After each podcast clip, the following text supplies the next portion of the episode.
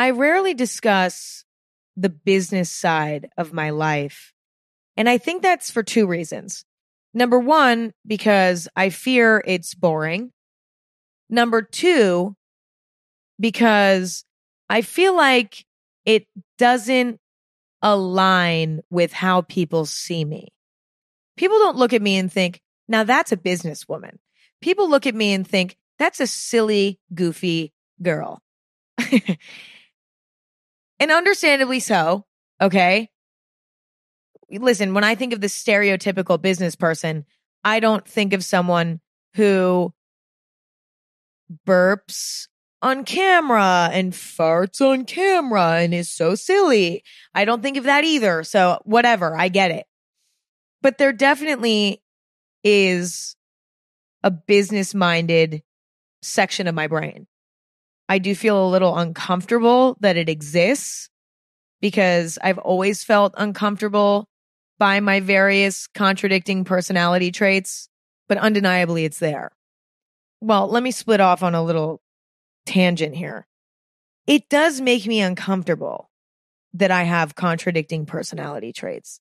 And I know that that's not healthy because we're all very complex as human beings and no one perfectly fits into a stereotype. Okay.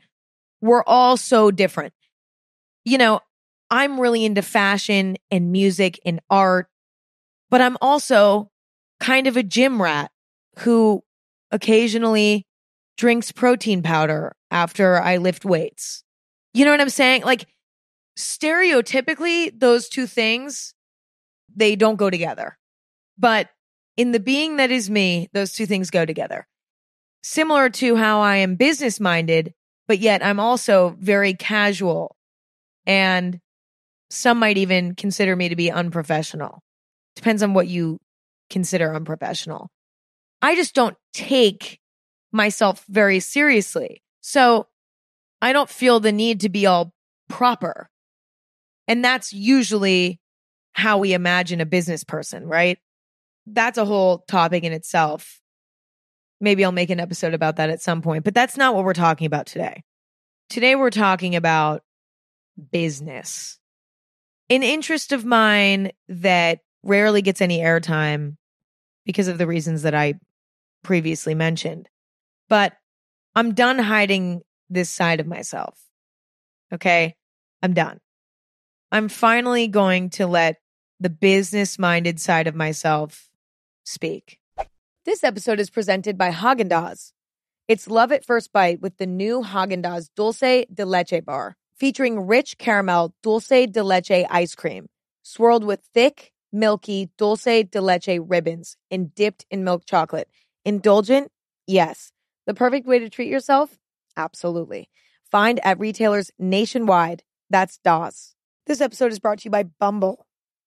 Dating can be exhausting. Even just getting to the dating stage is a little bit overwhelming. You know, I'm not somebody who loves casually dating. I like to be in a relationship. Finding somebody you're attracted to is challenging enough, but then making sure that you're compatible is a whole other challenge.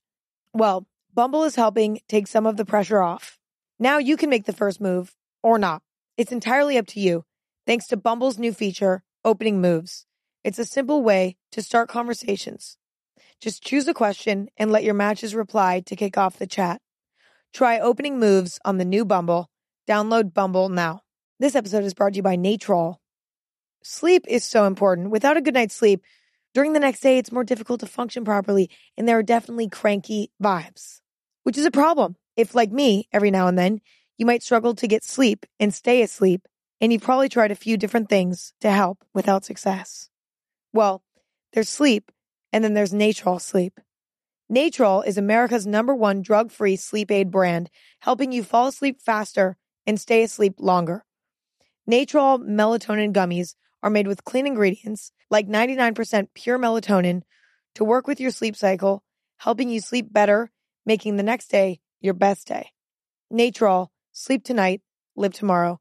Click, tap, or visit natrol.com to shop now. This product helps with occasional sleeplessness. These statements have not been evaluated by the FDA.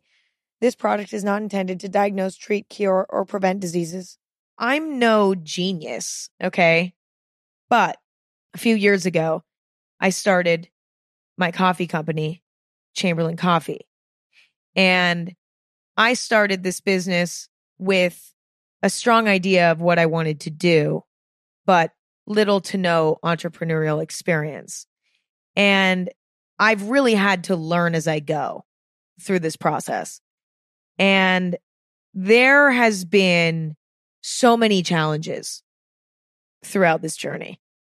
And through every challenge, I've learned probably more than I ever could have in school. I had this sort of rare opportunity to start a business with little to no experience because I had a career on the internet prior to starting this business, which gave me the resources to reach out to people who knew a little bit more about how to make a business vision come to life than I ever could. And I was sort of thrown into the whole thing, completely naive, completely a teenager. And through the process, I've not only learned a lot, but also grown an appreciation for the process itself. And today, what I'm going to do is list 10 of the challenges that I've faced running a business. And I'm going to talk about what those 10 challenges taught me. Now, entrepreneurship is a hot topic right now. I looked up the statistics over the last three or so years. It's become much more popular to start your own business. And I think in light of that statistic, I might as well put in my two cents that no one asked for. I might as well share a few of the things I've learned. Why not? I think it's important to discuss the challenges that come with starting your own business because a lot of times we romanticize the idea in our heads. I know I did. Before I started my own business, I was like, this is going to be so fun. It can be, but it's challenging and scary and risky and heartbreaking and terrifying. And I feel like talking about that side of entrepreneurship is important because it's the reality of it. And it's not all sunshine and rainbows like I anticipated it to be. So I present to you 10 challenges I've faced running a business and lessons I've learned from each one. The first challenge I faced is how long everything takes. Everything takes a very, very long time. You know, when it comes to starting a business, it takes a really long time to build a vision that feels complete. And not only does that take a long time, it takes even more time to actually execute that vision. When I started Chamberlain Coffee, I had this whole idea of what I wanted the brand to be, what I wanted it to look like, what products I wanted to sell, et cetera, et cetera. When Chamberlain Coffee initially launched, it was one one hundredth of what I wanted it to be. We started out with one product and very simple branding. And the reason for that was because we didn't have the money to do anything else. You know, it costs a lot of money to have multiple products available on your website. It costs a lot of money to hire designers to execute your aesthetic vision. And when you're first starting a business, a lot of times you don't have the money to do those things. And so you have to start a lot smaller than you want. And you have to wait a really long time to actually fully execute your vision.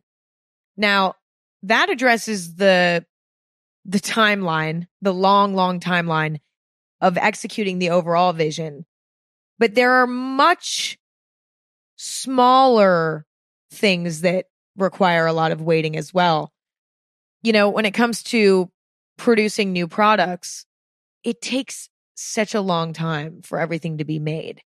Whether that's because you're testing samples or you're waiting for certain manufacturers to have time to manufacture your product or you have to test your product and sometimes that testing process takes a long time sometimes you have to get your products certified certain products have to go through this intense process to create the nutritional labels et cetera et cetera right it takes a long time to get from idea to product in your hand, right?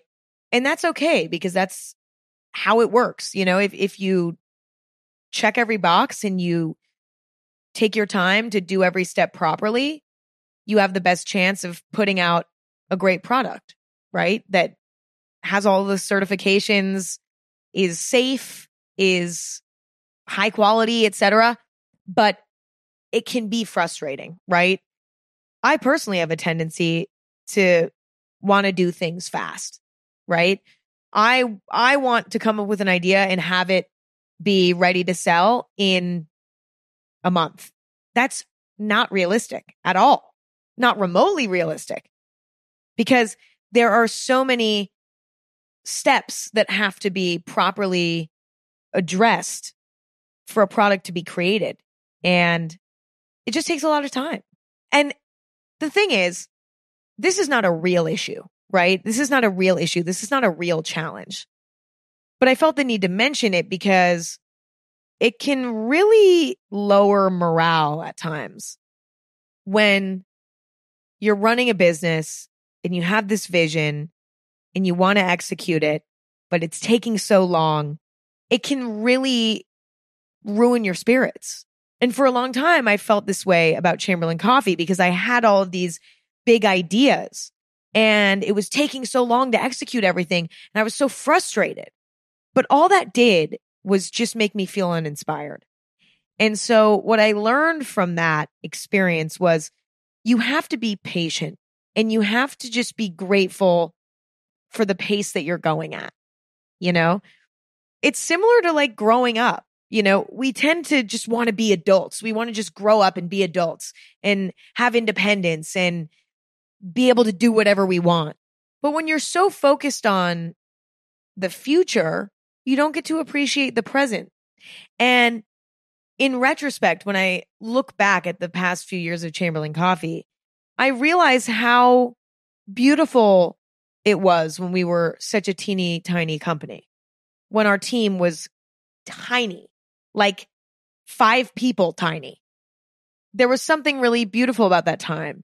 And yeah, it was frustrating because we couldn't execute all the things we wanted to execute, but that was a part of our journey and that was really fucking cool. And and and like there's nothing wrong with that phase of a company. It's crucial. It's crucial to start there. Challenge number 2. You will fuck up along the way. This has been probably one of the hardest things to deal with for me because I, like many of you, am a perfectionist. I want everything to be perfect. I never want to fuck up. I never want to make a mistake. This is something that goes beyond the business side of my brain. This this applies in every corner of my life. I'm obsessed with being perfect, but not, it's weird because it, I guess it's not across the board in my life. Like, I'm not obsessed with looking perfect necessarily. I guess I'm obsessed with what I do being perfect, you know, my actions being perfect. I definitely struggle with perfectionism in my morality.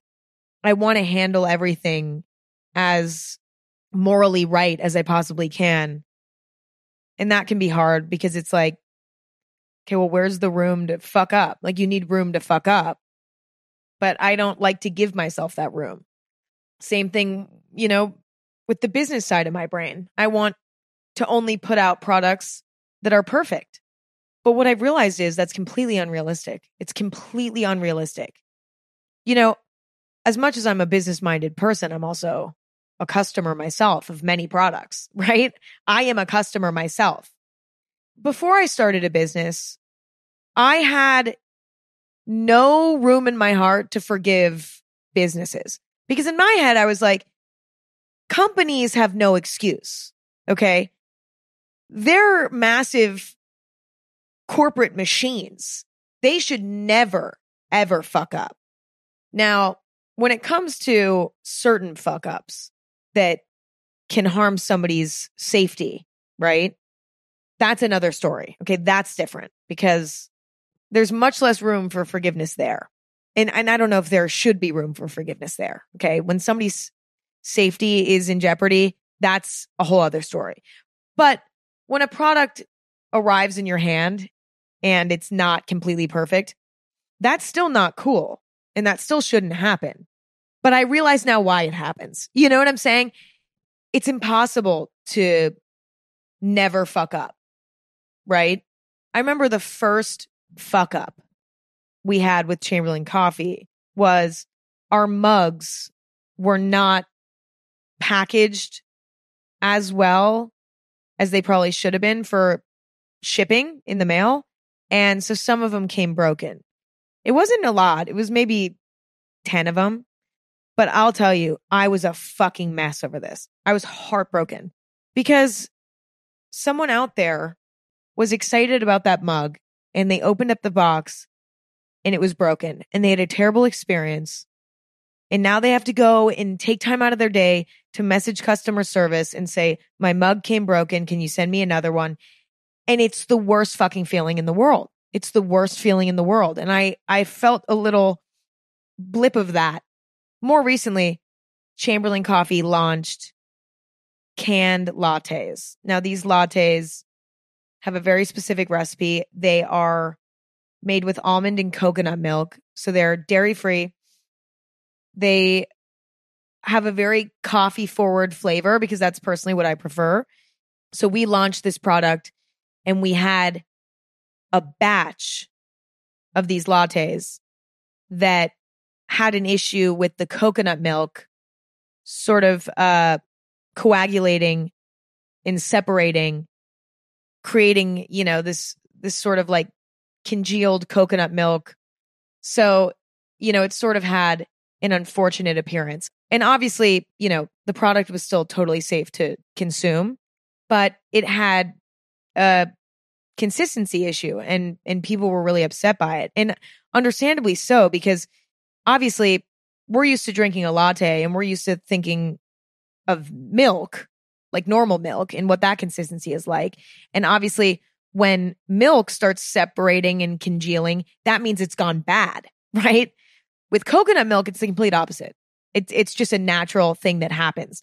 We tried to formulate the product so that it would never happen, but we had one small batch that went out into stores, into Walmart stores that did have that issue. And I really, this was so heartbreaking for me because, you know, we just launched this product. I'm so stoked on it.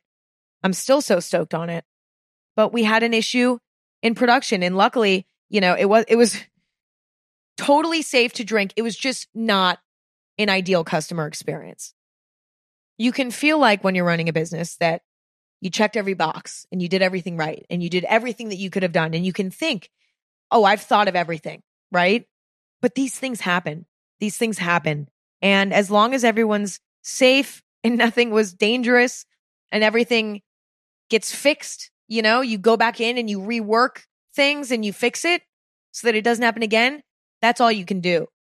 And I've learned a lot from fucking up along the way.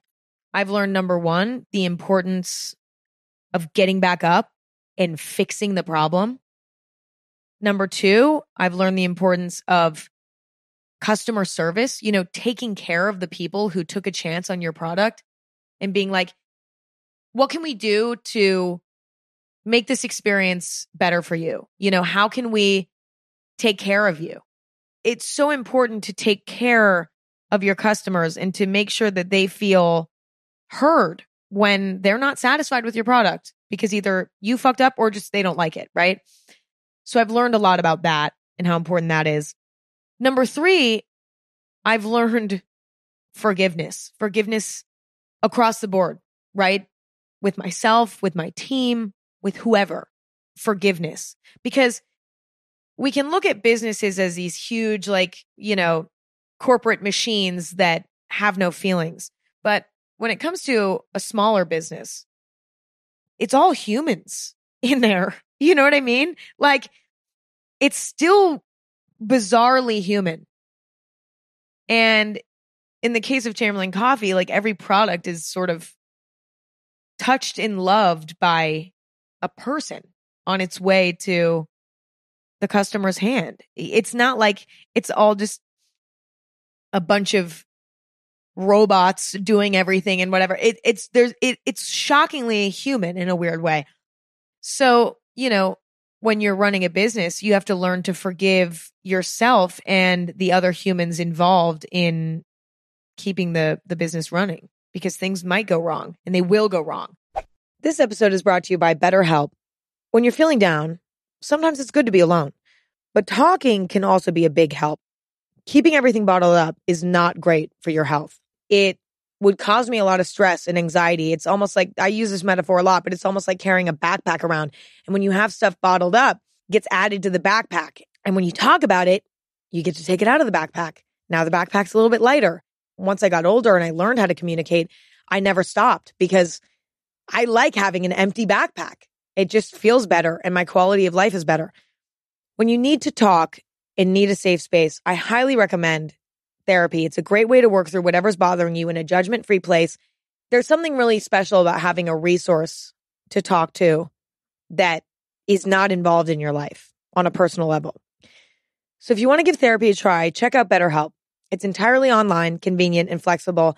It's also easy to get started. Just fill out a brief questionnaire to get matched with a licensed therapist. Get it off your chest with BetterHelp. Visit betterhelp.com slash anything today to get 10% off your first month. That's betterhelp, H-E-L-P dot com slash anything. This episode is brought to you by Bumble. Dating can be exhausting. Even just getting to the dating stage is a little bit overwhelming. You know, I'm not somebody who loves casually dating. I like to be in a relationship. Finding somebody you're attracted to is challenging enough, but then making sure that you're compatible is a whole other challenge. Well, Bumble is helping take some of the pressure off. Now you can make the first move or not. It's entirely up to you. Thanks to Bumble's new feature, Opening Moves. It's a simple way to start conversations. Just choose a question and let your matches reply to kick off the chat. Try opening moves on the new Bumble. Download Bumble now. The third challenge I've faced is the fact that not everyone's going to like your business. You will never be able to please everyone. Okay. Everyone has different preferences. Everyone has different tastes. And there's no such thing as a business that's loved by 100% of customers. Okay. You could have an incredible product out there that is high quality, thoughtfully done, blah, blah, blah, blah, blah. There's always going to be somebody out there who doesn't like it. Okay. But here's the thing if you believe in your brand and you believe in yourself, the fact that not everyone likes your brand should be neither good nor bad. It should be neutral in a way, right? I'm talking about when people don't like your brand because they just simply don't like it, not because there was a production issue or something came broken and the customer service was terrible. Like, I'm talking about when somebody just doesn't like the core of your brand. They don't like the aesthetic. They don't like the product itself. It's just not for them. It's not their style. It's not their flavor preference, if it's a food or beverage, et cetera, et cetera. They just don't like your brand. They just don't like it because they don't like the core of what it is. They simply do not like it, right? That's what I'm referring to here. I don't think that the critics should ever be ignored, but I also don't think that they should be taken to heart right? There's sort of this healthy middle ground that you must find when you have a business where you're listening enough to take notes and be like, huh, maybe these are great ideas that I could integrate down the line. Like maybe the critics do have a point. Maybe the brand could shift in this direction or shift in that direction and improve. But I'm not taking them so seriously to the point where every time a critic says something, I immediately make that change to my brand, right? You have to listen, digest it, you know, give it the time of day, and then decide what you want to do. Ask the people you work with what you all want to do for the brand. You should definitely keep an ear open, but final decisions should be made by you in in the core team of the business. Like what are we doing next, right? You can't listen to what critics say to a point where it's like they might as well be hired as your CEO. At the end of the day, you have to believe in yourself and in the business enough to pick and choose what pieces of advice, I guess you could say, you want to take from the critics, right? I'll give an example. So again, going back to the the canned lattes that I referred to earlier that had the issue with the coconut milk. This was the first product that Chamberlain Coffee had ever put out that was sort of pre-made, right? It was a pre-made latte that, you know, is to be consumed out of the can, ready to drink as is. The recipe is the recipe. That's it, right? Prior to that, we had always come out with raw ingredients, if you will, right? Coffee beans, cold brew bags to make cold brew, you know, matcha powder, right? Like we've mainly come out with products like that that are sort of a raw ingredient, something that you use to make your beverages at home, you know, where you have all of your other ingredients that you can add in, whatever.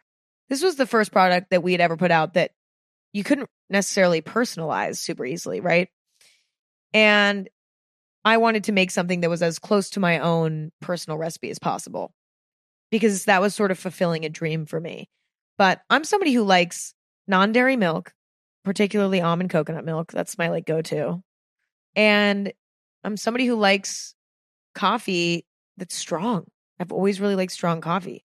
And so that's what I made, right? Now, everyone's taste is so different. Like to me, our canned lattes are delicious. Like I love them. You know, like I'm drinking one right now. They're coffee forward. They're not super sweet. They have this sort of nice nut milk consistency, but not everyone liked the flavor of the canned lattes. Like some people really didn't like them. A lot of people wanted it to be sweeter. A lot of people don't like almond milk. A lot of people don't like coconut milk. We all have such different preferences, you know, blah, blah, blah.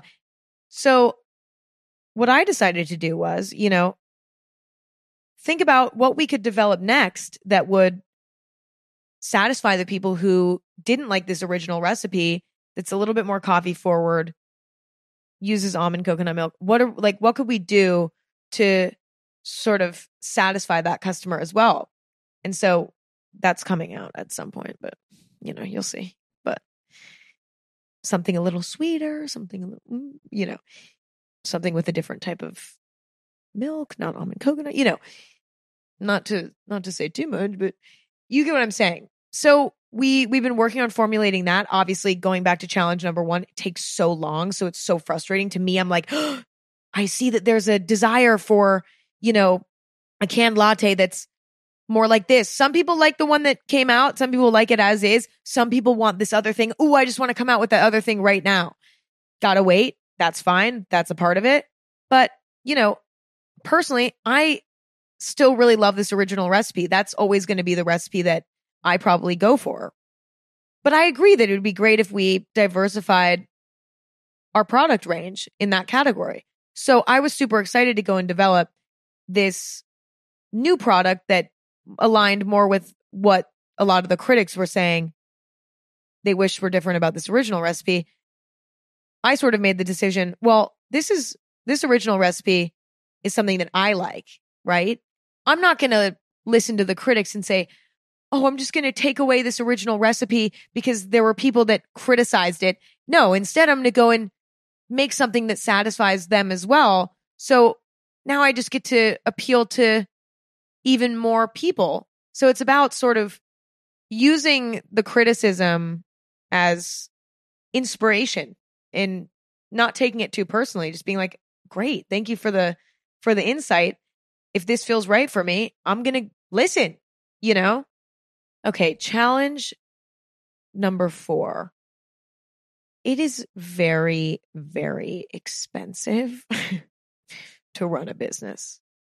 Just to keep a business afloat, you're you're spending money on so many different things, whether that's materials, employees, production, it's endless. You know, like it feels like, oh my God, like it, it costs a lot of money.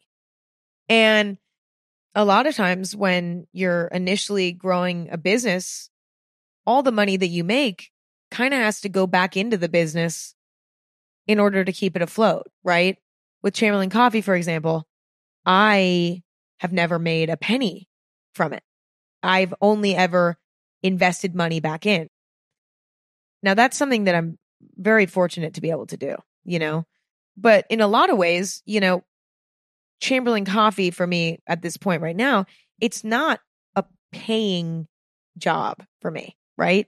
It's something that I'm building and I have been building for the last few years because I I really want to build this brand and I don't really care about the money right now. Obviously, I would love to be able to profit from it at some point because obviously, you know, I'm, putting work into it and time into it. And it would be nice to have it be a part of my income, right? Naturally, obviously. But I, that, that's not my number one priority with it. And I'm more focused on growing the business than I am profiting from the business, which is why I've never, I've never personally profited from the business, right? I've never received an income from the business. It can take a lot of time to get to a point where an entrepreneurial endeavor is your mainstream of income. It can take a lot of time because, you know, you're building something from the ground up. And to grow the business, a lot of times you have to spend a lot of money. and I think the money element of it all is it's very it's very overwhelming at times. I think anyone who has started a business has found themselves in a place where they're like, "Oh my god, what are we going to do? Are we running out of money?" Like that I think that's a very common experience to be like, "Oh my god, how are we going to keep this business afloat? We need more money." and that's like that's heavy. That shit can get really heavy. And I think that's why it's so important to you know, balance your desire to make money with your genuine passion about what you're doing. It's unrealistic to say, well, you shouldn't care about money at all. We all need money to survive. So it's not, that's completely ridiculous.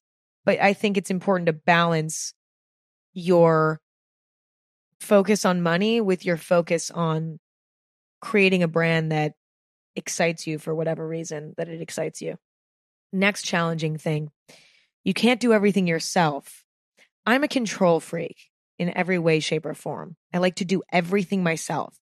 I would actually be a lot more successful if I was not this way.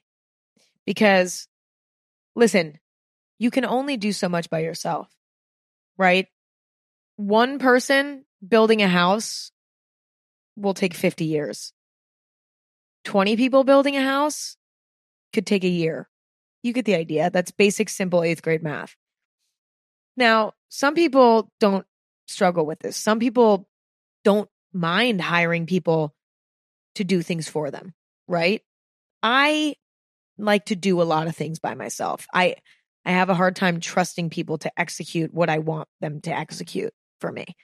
And this is something that I'm trying to get over because when you're running a business, you have to delegate tasks. You have to give tasks away. You have to bring in other people who can do things for you. You can't do everything yourself. But it can be challenging at times because people can't read your mind, right? So if you want things done a certain way, you have to make sure that that's understood, right? You have to explain that. You have to give the people that you hire time and space to do that right? To execute that. And you have to put trust in them. And that can be scary. You know, I think a lot of people feel like, oh, it'd just be easier if I could just do everything myself. But that's also stifling how evolved things can become through teamwork.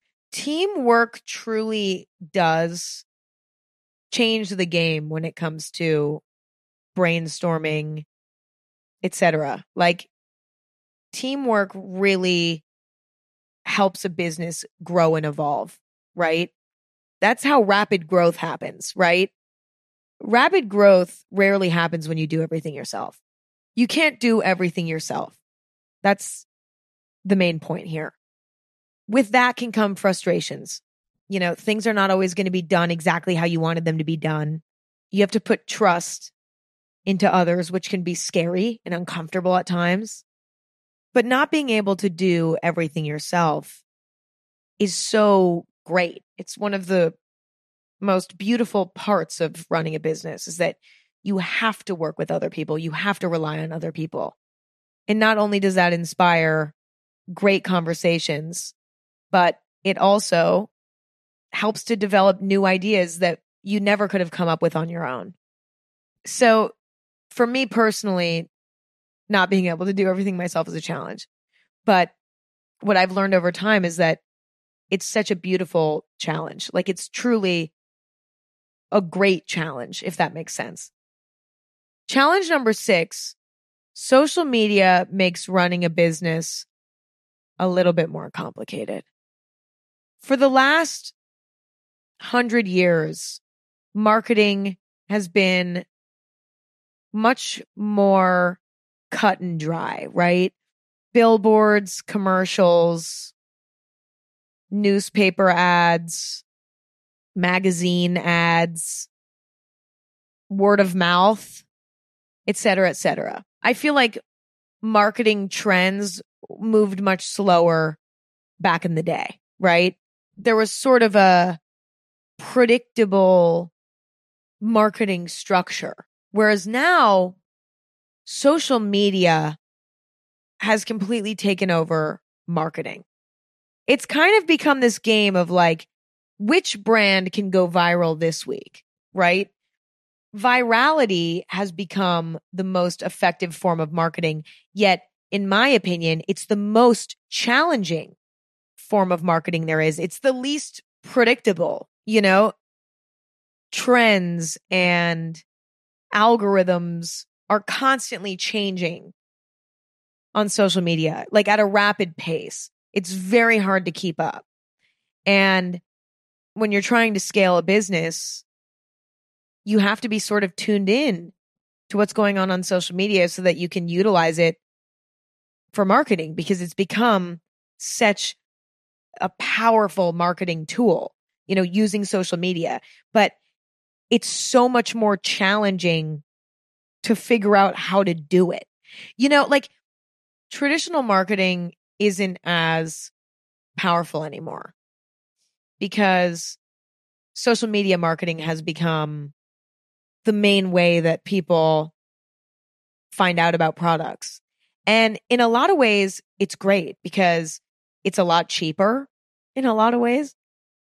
It can be produced and posted much faster. You know, there are some benefits to it, but it's much more challenging to predict how successful it's going to be.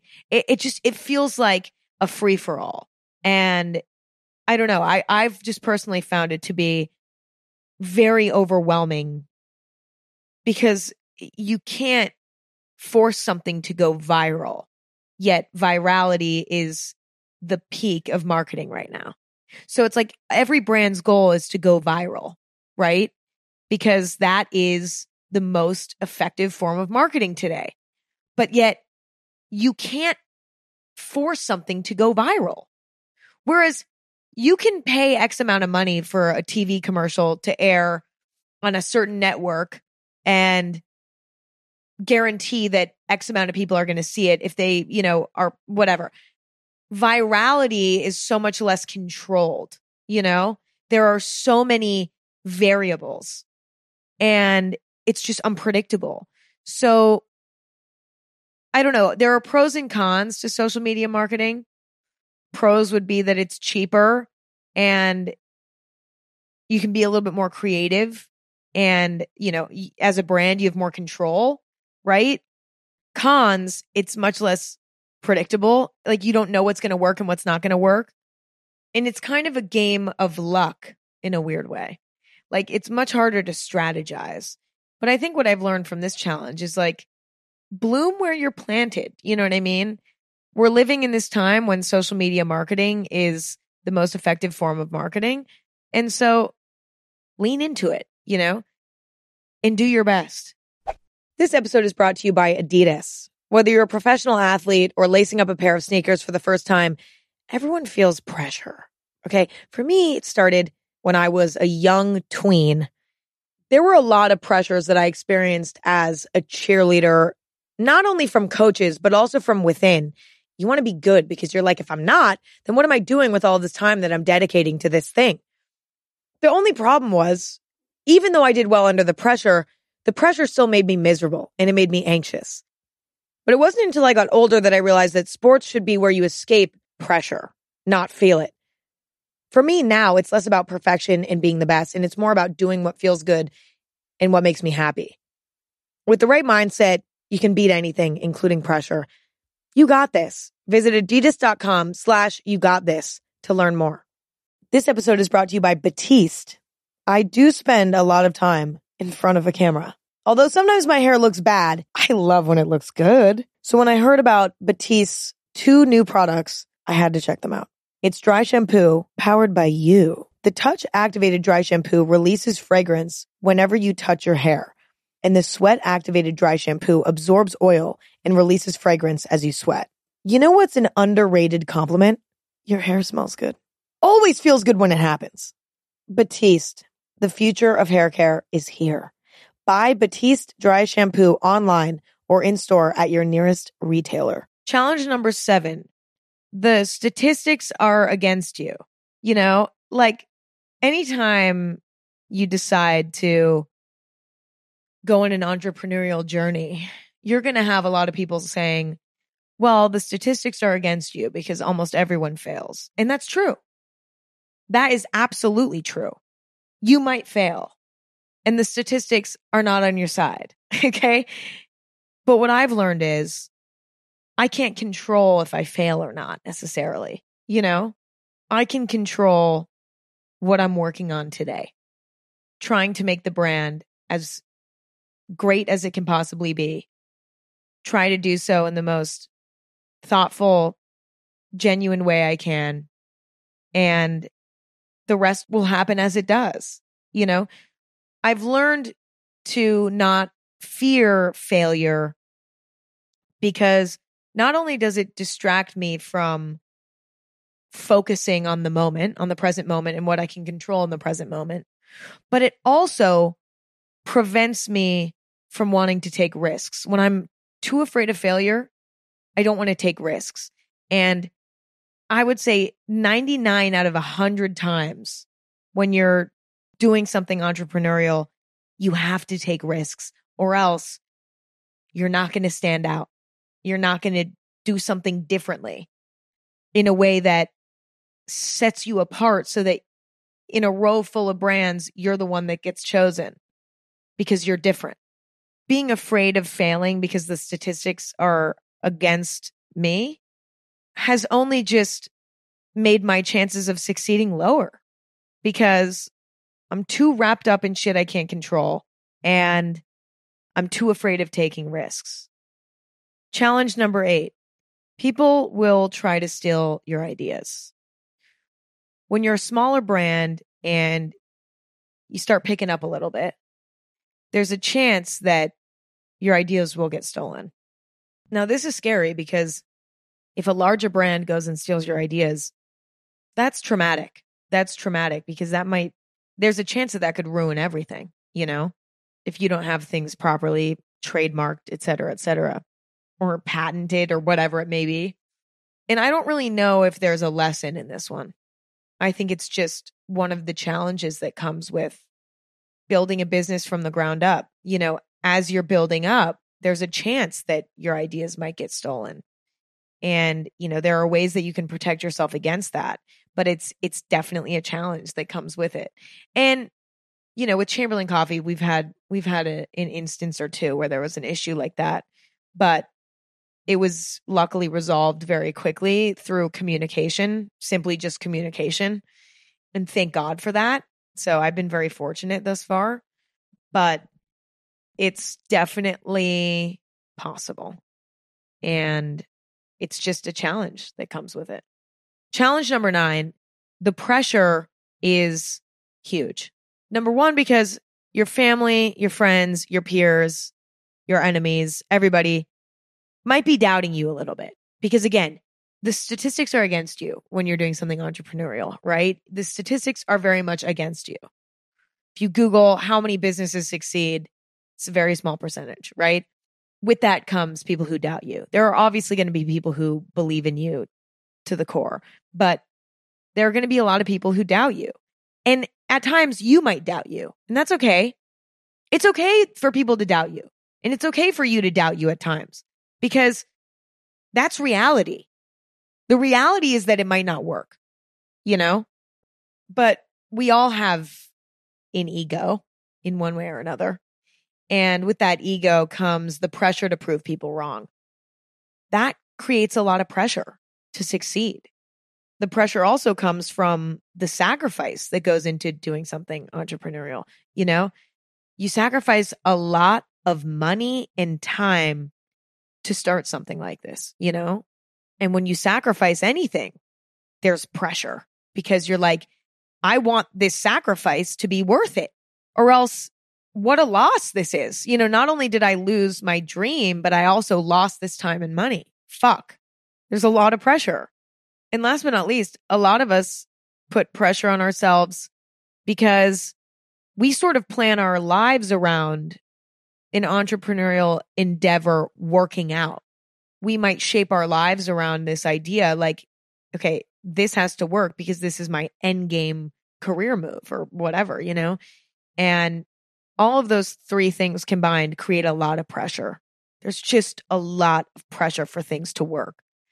And that pressure can be distracting at times and exhausting at times because, you know, you want to focus on grinding and getting shit done, but you can crumble under this pressure because we can only take so much pressure before we crumble, right?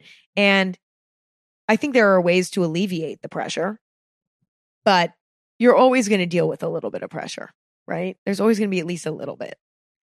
There's actually always going to be a lot, but there's a way to make it a little less you know, the first way is to sort of remove your ego from this situation. And it's so hard to do that. And it's a lot easier said than done. But I think instead to have your ego be fed by whether or not the company succeeds, I think it's even more beneficial to boost your ego through your work ethic, you know, working hard and doing your best. That's a much better place to put your ego ideally, you know, you can remove your ego from the situation completely and let the experience humble you because it will. But that's a hard thing to do, right? And I mean, now that I'm even thinking about it, having your ego be attached to your work ethic can also be toxic, right? Because if your ego gets boosted every time you're working hard, then you'll never want to give yourself a break. And that's not healthy either. So I don't know. I mean, ideally, again, you can just remove your ego from the situation and let it humble you instead. I think there's also something to be said for being really, really smart about when we make an entrepreneurial move, you know, weighing out the risks, being realistic about if it's the right time to do something like that so that we have the room to fail and our lives won't be completely flipped upside down. Setting yourself up to succeed but also fail is a really great place to be because you're able to relieve such an immense amount of pressure, which will just make the experience more enjoyable, but also give you the freedom to think outside the box and you're not afraid, you know? You're not afraid to sort of think outside the box and do things a little bit differently because you don't feel this pressure for things to work out perfectly, you know? And challenge number 10 starting a business and running a business consumes your life in a way that's incredible, by the way. I, this is not a challenge. It is and it isn't. It's a challenge because it can be emotional, you know, like it can really consume you. It can feel like an extension of you in a way. And you can become very emotionally involved eh, to a point where it just consumes your life in a way. Obviously, I just said it can consume you completely on an emotional level because it feels like an extension of you and it feels like your baby almost, right? But then on top of that, the work never runs out, especially when you're in the first few years of developing a, a business. The work never ends. It's not like, oh, I'm just clocking out now for the day. There's always more to be done. There's always more to be working on, but you have to be strict with yourself so that you don't overwork yourself to a point where you're just burnt out and you can't even do anything anymore. You know, it can be hard to find balance when doing something entrepreneurial because every part of the experience ties to your personal life. You know, it's emotional, but it's also time consuming and the work never runs out. And it's very hard to separate yourself from it at times. So, anyway, that's all I have for today. Okay. I have to pee so bad. I, I really have to pee. But that is that's a little chunk of my wisdom. Okay. Listen, do I know what I'm talking about? Sure. You know, sure. I have some experience, but I don't have everything all figured out. And to be honest, no one does. When it comes to anything entrepreneurial at all, actually, when it comes to anything in life, period, no one really has it all figured out. Nobody really knows what they're doing because things are constantly changing and it's impossible to keep up 100% of the time. And so nobody really has it all figured out. And that should be somewhat comforting to you. But anyway, I hope you enjoyed this episode. I hope you enjoyed hanging out. As always, I really enjoyed hanging out and talking today to you. It's always such a pleasure. And if you enjoyed it, come and tune in every Thursday and Sunday. New episodes every Thursday and Sunday. Watch video exclusively on Spotify, but listen anywhere you stream podcasts. Follow Anything Goes on Instagram at Anything Goes. Follow me on Instagram at Emma Chamberlain. Follow my coffee company that we talked about a lot today at Chamberlain Coffee on Instagram. Go check out Chamberlain Coffee in stores, Target, Walmart, Sprouts, Erewhon, chamberlaincoffee.com. Go try our canned drinks at Walmart. They're at Walmart exclusively right now. Try everything else on the website. Let me know what you think. That's all I have for today. I really appreciate you all listening and hanging out. And it's always such a pleasure. It really is. And I can't wait to talk to you soon. All right. I love and appreciate you all. Bye.